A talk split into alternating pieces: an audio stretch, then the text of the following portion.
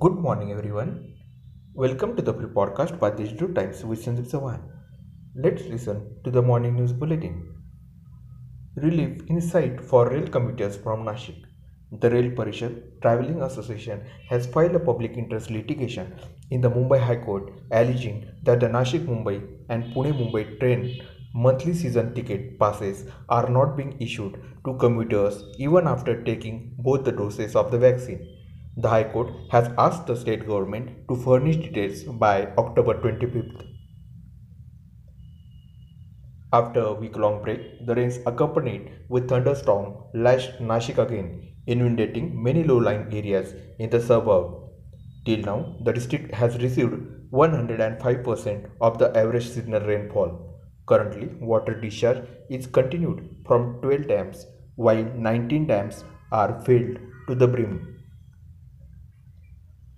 Opposition leader Ajay Boroste has written a letter to Mayor Satish Kulkarni on behalf of Shiv Sena demanding that the proposed hike in license fee for land within Nashik Municipal Corporation limits should not be approved. This will impact livelihood of small vendors traders, it said. Experts have batted for the use of cost-effective precast segmental technology to build a flyover so as to have a permanent solution over traffic congestion. The issue came to fore when the underground soil testing for the proposed flyover from Trimurti Chowk to City Center Mall was completed and the citizens shown eagerness on the smart start of the work of the proposed flyover. The steps and roads which lead to the Brahmagiri mountain are in poor condition.